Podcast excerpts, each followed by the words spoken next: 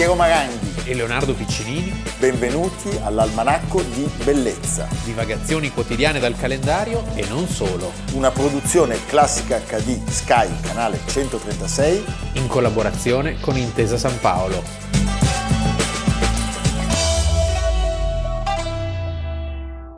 Almanacco di Bellezza, 4 ottobre, Leonardo Piccinini. Piero Maranghi. Puntata quella di oggi dove tu se tiens all'insegna delle donne e della musica. E che musica! E che musica? Abbiamo iniziato, l'avete riconosciuta, Violetta Parra, autodidatta di temperamento straordinariamente volitivo e da un talento artistico certamente multiforme. Pensa che lei è stata la prima donna sudamericana a esporre in una personale al Louvre di Parigi. Sì, sì, beh, sono quelle donne che non si tirano indietro. A me viene in mente Frida Kahlo, no? Quei caratteri fortissimi. Fortissimi. Pensa a Frida Kahlo con tutti i problemi che aveva, tra l'altro. Incredibile. Violetta Parra non a caso diventerà, diciamo, anche se eh, muore prima, un po' il simbolo della resistenza al regime di di Pinochet. Lei nasce il 4 ottobre, ne parliamo per questo oggi, del 1917 a San Carlos, che è un paesino agricolo del sud del Cile e anche questo rende ancora più significativa la sua parabola perché le condizioni di partenza non sono proprio rose e fiori. No. E però sia lei che i fratelli riusciranno in una vita piena, piena di, di musica, di arte, eh, di umanità e questo ci fa molto pensare ai genitori che devono essere due creature stupende. Certo, lei per cercare di, di, diciamo, di, di- di raccimolare qualche soldo fa di tutto, Tutto. da lavare i piatti a pulire le tombe al cimitero, che è un Pulire lavoro le particolarmente... tombe al cimitero. Eh. Lei è stata cantautrice, poetessa, pittrice e ha dedicato la sua vita al recupero e alla diffusione delle tradizioni popolari del suo paese. Allora, abbiamo detto, Padre professore di musica. ecco, con dieci figli, Ecco. insomma, non è proprio... No. eh? Trascorre un'infanzia certamente difficile a causa delle ristrettezze economiche in cui versa questa famiglia numerosissima e sappiamo che il padre per trovare lavoro era costretto a spostarsi in continuazione per cercare dei villaggi Sì. o dei paesini dove qualcuno gli desse eh, di che campare. La madre era modista. modista di origini Sì. contadine ed era una donna straordinariamente forte che sapeva tenere insieme tutta la famiglia e mandare avanti la baracca imponendo un certo ordine tra i dieci figli. Sì. Pensa che, che difficoltà. Famiglia di personalità brillanti. Il fratello maggiore di Violetta, Nicanor. Nicanor, eh, matematico, fisico, sarebbe stato anche un celebre poeta, quindi insomma eh, il talento eh, era di casa. Abbiamo parlato dei lavori più disparati per campare,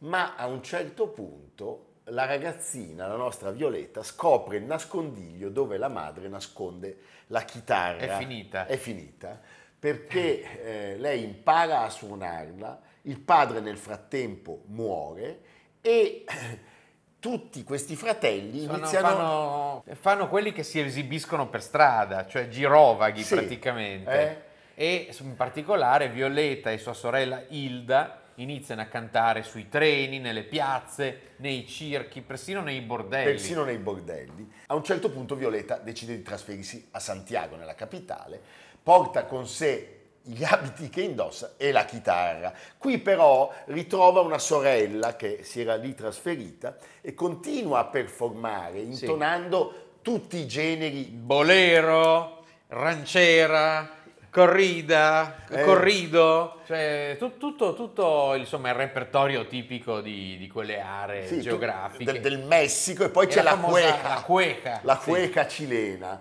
E il tratto distintivo della nostra Violetta è il timbro vocale, che è completamente eh, fuori dai canoni abituali, cioè lei ha questo suono acuto, graffiante, che scivola facilmente in un lamento e questa voce è capace di...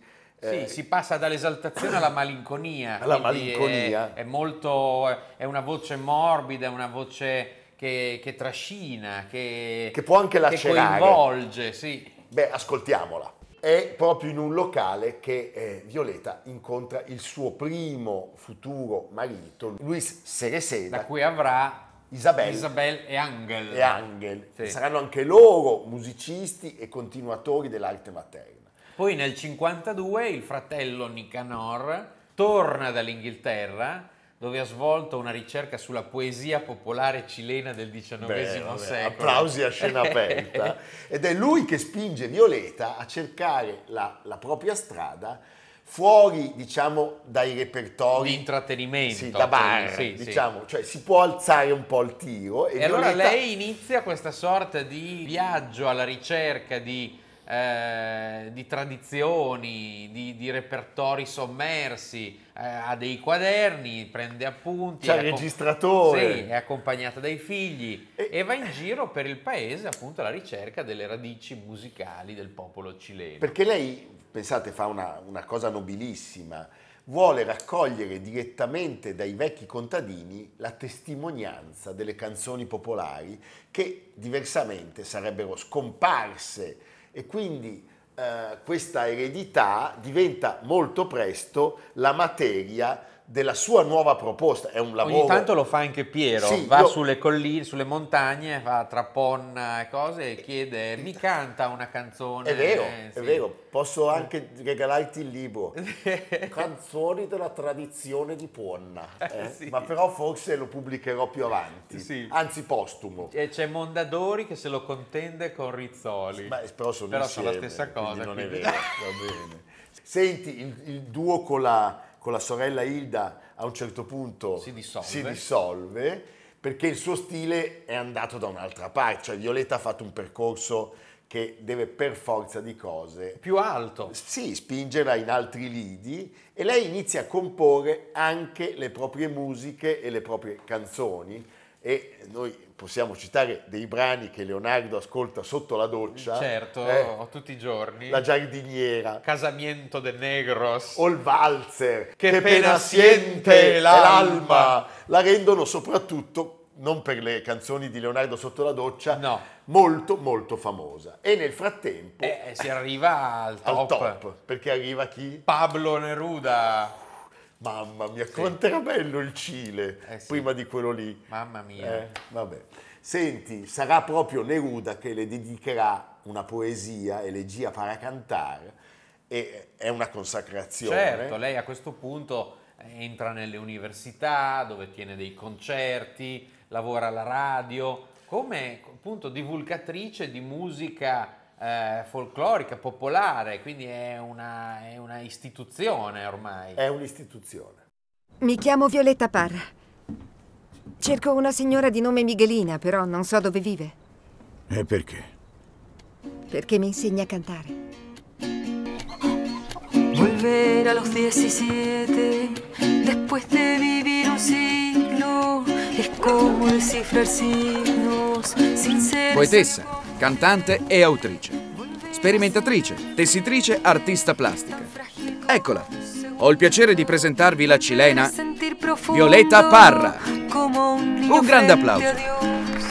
Eso es lo que siento yo en este instante fecundo. Se va enredando. Lei è riuscita a esporre le sue opere al Museo del Louvre a Parigi. Sì, E la critica e il pubblico di Parigi l'hanno accolta bene? Très bien.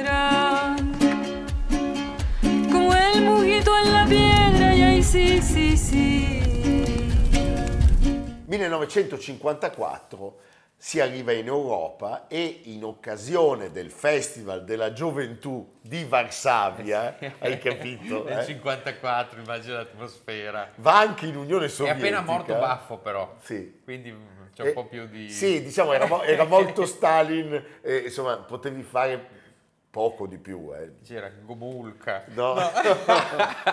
No, era arrivato già quello della scarpa, o c'era scarpa. triumvirato forse. Boh. Boh.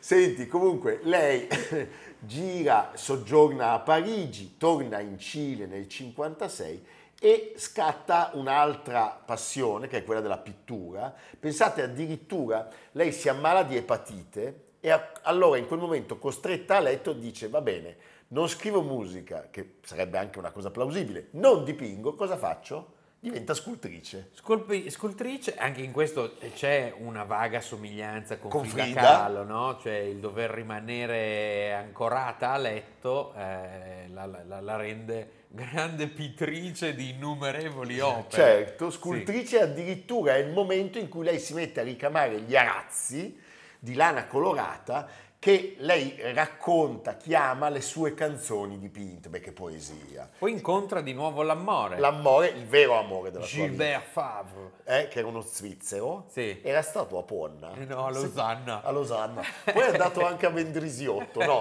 Gilbert Favre è l'amore della sua vita. Lei dedicherà a quest'uomo centinaia di canzoni. Purtroppo non finirà benissimo. La canzone che tutti conoscono ha lo splendido titolo di Corazon Maldito e lui si espone, Sì. dice sono io. eh.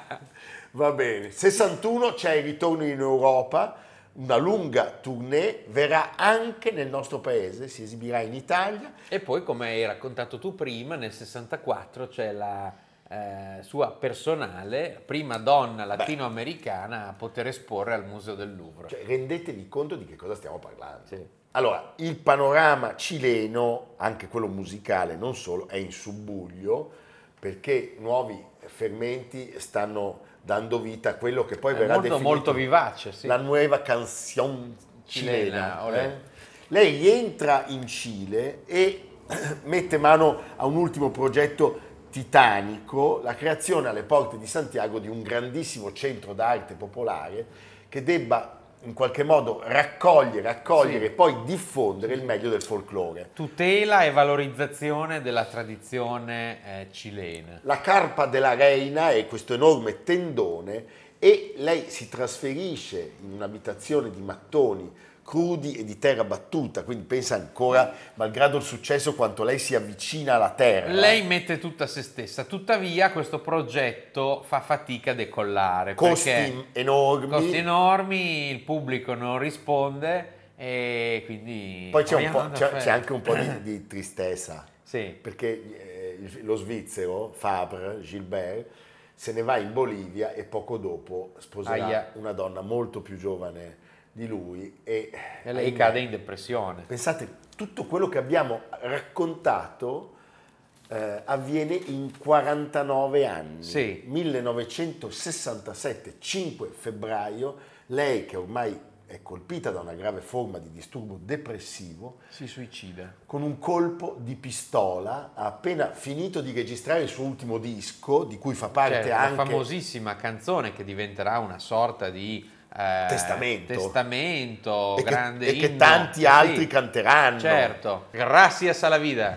E così finisce la vita intensa, piena, meravigliosa di Violetta Parra.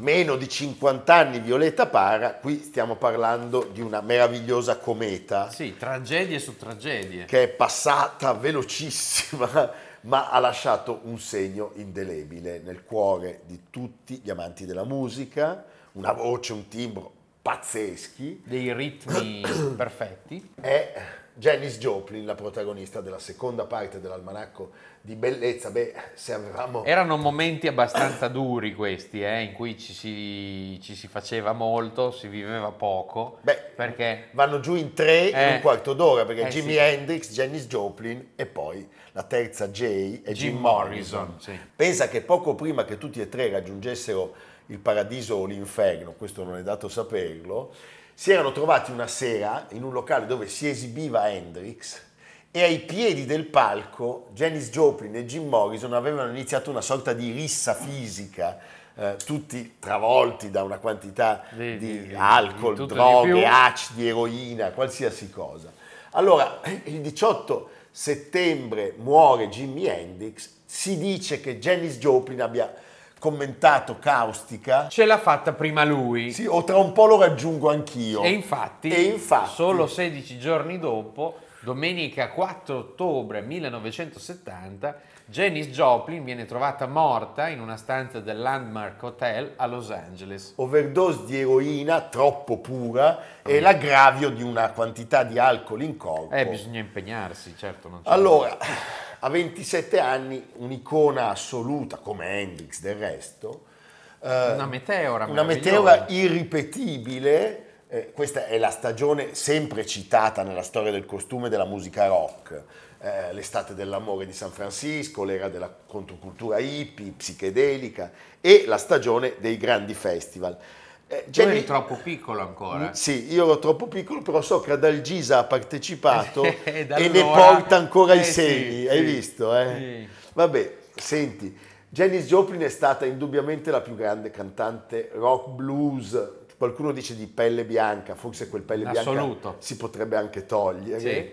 È stata una rockstar a tutto tondo e in Certo. questa tensione possiamo citare un'altra protagonista dell'epoca. Grace Slick, Grace Slick. la cantante dei Jefferson Airplane, però eh, diciamo che Janis Joplin aveva quello che la distingueva, era l'effetto eh, pazzesco sul suo pubblico. Sì, durante Cioè, i live era come Mick era Jagger. adorata. Sì, adorata.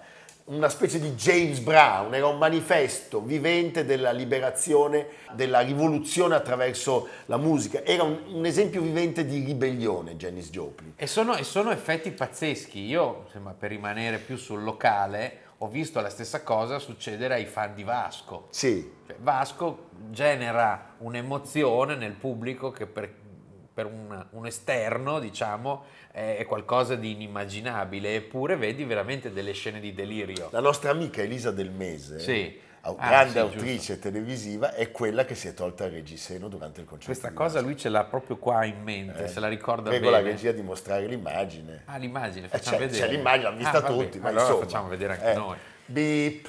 Senti, Grace Slick, tra l'altro, la salutiamo perché è ancora viva, si è ritirata dalle scene nel 1990 e pensate, tra un mese compie 84 anni. Se non fosse morta, Janis Joplin ne compierebbe 80. Allora, Janis Era texana, Janis Joplin o Janis, come confidenzialmente ci capiterà di dire, from Texas. Port Austin, eh, era nata in Texas il 19 gennaio del 1943 sotto il segno del Capricorno, lascia subito il college. Sì, è un po', diciamo, non è una studentessa modello. Ma c'è da dire che Janis Joplin fa le cose che di solito le rockstar incominciano a fare quando hanno fatto i danè, No, lei da subito. andare sì. a prendere Eh, gli Anche altri. perché, come si vede, insomma, la vita è talmente breve di Jane Joplin che... E, e lei è molto simpatica perché a proposito del Texas dice io ero una spostata, innanzitutto leggevo, dipingevo, pensavo e, E, poi eh, fa bene a sottolinearlo, non odiavo i neri. non odiavo i neri, dice. A proposito, pensate il Texas di quegli anni. Eh.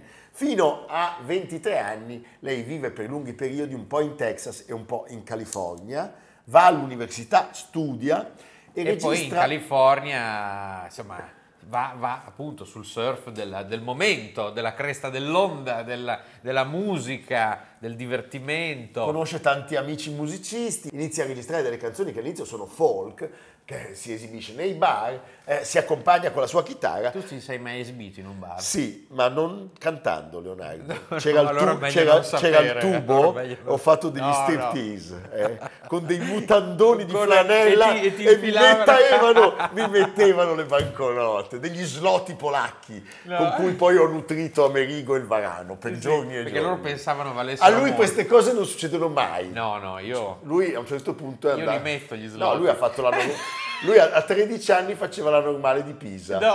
Eh, Ieri santa noiosa. Va bene. Senti, allora, è il momento in cui lei con i dischi scopre quelle voci irripetibili e irraggiungibili, diciamo, eh, delle grandi cantanti blues, pensiamo a Bessie Smith, pensiamo a Mahalia Jackson, Non era stemia. No, beveva molto, beveva molto fin da ragazza e appunto come abbiamo Poveretta, detto prima sì. Avesse bevuto l'autodistruzione un po' meno, non avremmo avuto forse le meraviglie che ci ha lasciato, però lei, lei ha dato, ha, ci ha dato tutta se Sì, stessa. sì, e ci ha dato dentro ancora prima di essere famosa nel giugno del 1966 Chet Helms, un amico che fa il promoter, le propone di diventare la cantante dei Big Brother and the Holding Company. che è il gruppo di cui questo Chet Helms è diventato manager. Quindi nel 1966 Big Brother and the Holding Company debutta eh, con Janis Joplin appunto a San Francisco. L'Avalon Ballroom. Il mitico Eh, Avalon. Il mitico Avalon. e questo gruppo per un anno si fa conoscere, va in giro per gli Stati Uniti. Sabato 17 giugno 1967, due mesi prima dell'uscita del primo album, che è intitolato A loro, i Big Brother si esibiscono nel pomeriggio Del famoso Festival di Monterey, una sorta di prova generale di Woodstock che è stata definita. e lei conquista. Ci sono tutti. Tutti, tutti, e lei conquista davvero tutti. Il cartellone del festival a sorpresa è eh, modificato e loro cantano anche gli unici, anche il giorno dopo, per permettere appunto a lei di esibirsi ancora. È stato detto di lei una voce che colpisce ancora e sempre più forte, lasciando la folla a bocca aperta, impressionata e soggiogata, mentre tutti gli occhi sono come incollati al suo corpo, che si muove diabolicamente, i capelli sconvolti dal ritmo, le gambe mai ferme, scosse da un'acuta tensione nervosa. Quindi era anche bella da vedere questa, questa questo- questa esplosione, diciamo, di, di talento. E un anno dopo, siamo in pieno 68, esce il secondo album dei Big Brother intitolato Cheap Thrills e la copertina è disegnata dal fumettista freak Robert Crumb.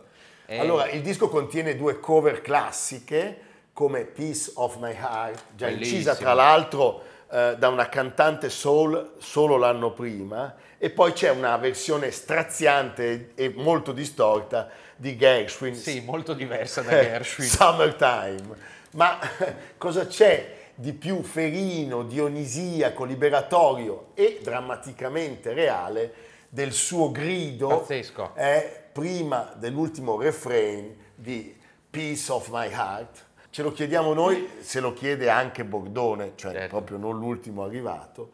E diciamo che qui si può cogliere anche un po' il dramma di Janis Joplin, cioè lei Arriva a un successo inimmaginabile, Troppo ma è presto. l'inizio della fine. l'inizio della fine. Lei è come Remida, cioè tutto quello che tocca lo trasforma in oro. Eh, il disco vende un milione di copie e arriva al primo posto in classifica. Beh, insomma, signori, ascoltiamo. 1968, alla fine dell'anno, lei lascia i Big Brother e trova un nuovo gruppo di scorta, i Cosmic. Cosmic Blues Band e con, con questi arriva in Europa. A differenza di Violetta Parra, lei in Italia non ci viene. No, e pubblica un album solista, I Got 'em All Cosmic Blues Again Mama.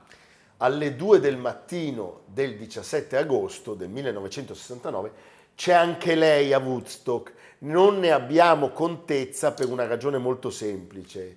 Sua- la sua esibizione non verrà eh, inclusa nel brano, eh, nelle due doppie raccolte che appunto negli anni successivi avrebbero celebrato l'evento. C'è una testimonianza preziosissima eh, di Pete Townsend, l'anima degli Who, che da bordo, da bordo palco ricorda, non era, Janis non era al meglio, dice, probabilmente a causa del lungo ritardo e probabilmente anche a causa della quantità di Eh, alcol sì. ed eroina consumata durante l'attesa. Ma anche in una serata libera, Janis era incredibile. Comunque, in qualsiasi condizione, lei era capace di folgorare. Si arriva alla fine rapidamente perché il 12 agosto del 1970 l'ultimo concerto è a Boston, eh, poi in autunno registra un nuovo disco con un nuovo gruppo, quindi anche questa facilità con cui entrava e lasciava da un gruppo all'altro Certo. probabilmente dà un po' il senso della- del momento. La Full Tilt Boogie Band e eh, questo nuovo album però lei muore prima di averlo finito. Dal titolo Pearl, Sì, uscirà postumo tre mesi dopo la morte e sarà un successo strepitoso. Strepitoso. Anche, anche un po' per diciamo, la- la- la- il dramma di questa fine, la fine di una, di una star. Nel disco eh, troviamo Cry Baby e, dobbiamo citarlo, Me and Bobby McGee, che era stata scritta da un allora giovane Chris Christopherson, Janis Joplin, immensa. Alle nostre spalle c'è un libro meraviglioso, Almanacco di Bellezza, Poi c'è Bach, c'è Bach, con tutte le salse. c'è Bach, Bach, Bach, Bach. Bach, Bach. Sì, i brandeburghesi. I Tu sei brandeburghesi. stato nel Brandeburgo? Sì, più volte. certo. Beh, certo. Anche la porta. Eh, certo.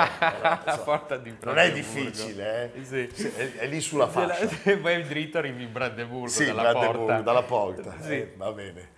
Allora, dieci anni fa... Non aprite quella porta. Sì. eh, mi viene da dire. No, apriamola, apriamola. Allora, a noi, diceva quello, ma a noi è No, anche la a, noi, a, no- a, a a noi, la città, non No. a noi. A noi.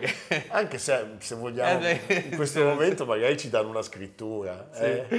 Eh, la Weltanschauung. Va bene. Ehm, dieci anni fa si spegneva uno dei, dei miti, eh, a seconda di come uno la vede, del Novecento, quello che noi chiamiamo il generale, Generale. Il generale Giap, che in realtà si dovrebbe pronunciare il generale Za, perché se lui si pronuncia Vo Nguyen Za. Già. Già. Come Adel Gigia sai che si, come si pronuncia? Già, Già. tutto già. il capo militare del Vietnam del Nord, l'eroe di Dien Bien Phu, 1954, ed appunto è morto dieci anni fa a 102 anni. È una delle nostre paladine, no? del grande telespettatrice. Tre giorni fa ha scritto un bellissimo articolo che vi invito a recuperare del Corriere della Sera dove racconta del suo incontro. Ma c'è la foto di generale. loro due insieme. Hai capito la meraviglia? Milena. Milena Gabanelli, vi leggo solo l'incipit che è bellissimo. Nel 1990 Hanoi è ancora una città senza lampioni e di sera si gira con la pila. Poco prima che scenda al buio prendo una bicicletta e vado al numero 30 di Huangdieu per consegnare una lettera al soldato di guardia alla grande e decadente villa coloniale. Gentile generale Giap, l'ambasciata del Vietnam a Roma vi aveva garantito un'intervista con lei. Sono passati dieci giorni, domani sera devo partire per Da Nang e la sua disponibilità non è ancora arrivata. Sono molto rammaricata per il mio lavoro, le spese sostenute, eccetera, eccetera. Il mattino dopo i due segugi che il Ministero della Comunicazione mi ha messo alle costole bussano alla mia stanza dell'Army Hotel. C'è l'autorizzazione a incontrare il generale oggi dalle 14 alle 14.30. Non ho mai saputo se è stato l'effetto delle mie righe supplichevoli o se era una decisione già prevista nel calendario ufficiale. Pensa alla tenacia, Eh? questa meravigliosa donna. La gaba. Ecco, Allora, ritrovate questo articolo, se non lo trovate, se avete difficoltà, chiamate, chiamate, me, Piero non fa chiamate lui che sapete che- non rispondere. che fa una scansione, poi ve la manda via mail. No, no, no. No. no, no. Me la porta. Io come la Violetta la Parra fotocopia. faccio l'arazzo Ah, a mano sì. e lo mando. Anche, sai che Affrettatevi però Sì. perché è in numero limitato. è il numero limitato. La Se- tiratura è limitata. Se volete, io sto facendo anche ad uncinetto le presine per le pentole che vi regalo. Con il logo il Qual è logo. il logo dell'almanacco? Eh, eh, il eh, procione. No, è la doppia P. Ah. Procione Ponna. Ponna. Il procione a Ponna. Senti, noi vogliamo fare una richiesta Sì. al sindaco di Ponna. Noi vogliamo avere la cittadinanza onoraria Sì. e in quell'occasione faremo un almanacco di 24 ore da Ponna. Lui vuole il diploma, quello da mettere Sì. la cosa. Quando eh. entri nel mio studio, c'è chiromante, faccendiere, l'estofante E Ponna. E Ponna. Va bene, Va bene. ci vediamo domani. Domani. Almanacco di bellezza A cura di Piero Maranghi e Leonardo Piccinini. con Lucia Simioni, Stefano Puppini, Jacopo Ghilardotti, Paolo Faroni. Riccardo Cassani, Nicolò Cazzola e Samantha Chiodini. Realizzato da Amerigo Daveri, Valentino Puppini, Luigi Consolandi. Stefania Margheritti, Alessandro Puppini. Una produzione classica HD, Sky, canale 136. In collaborazione con Intesa San Paolo.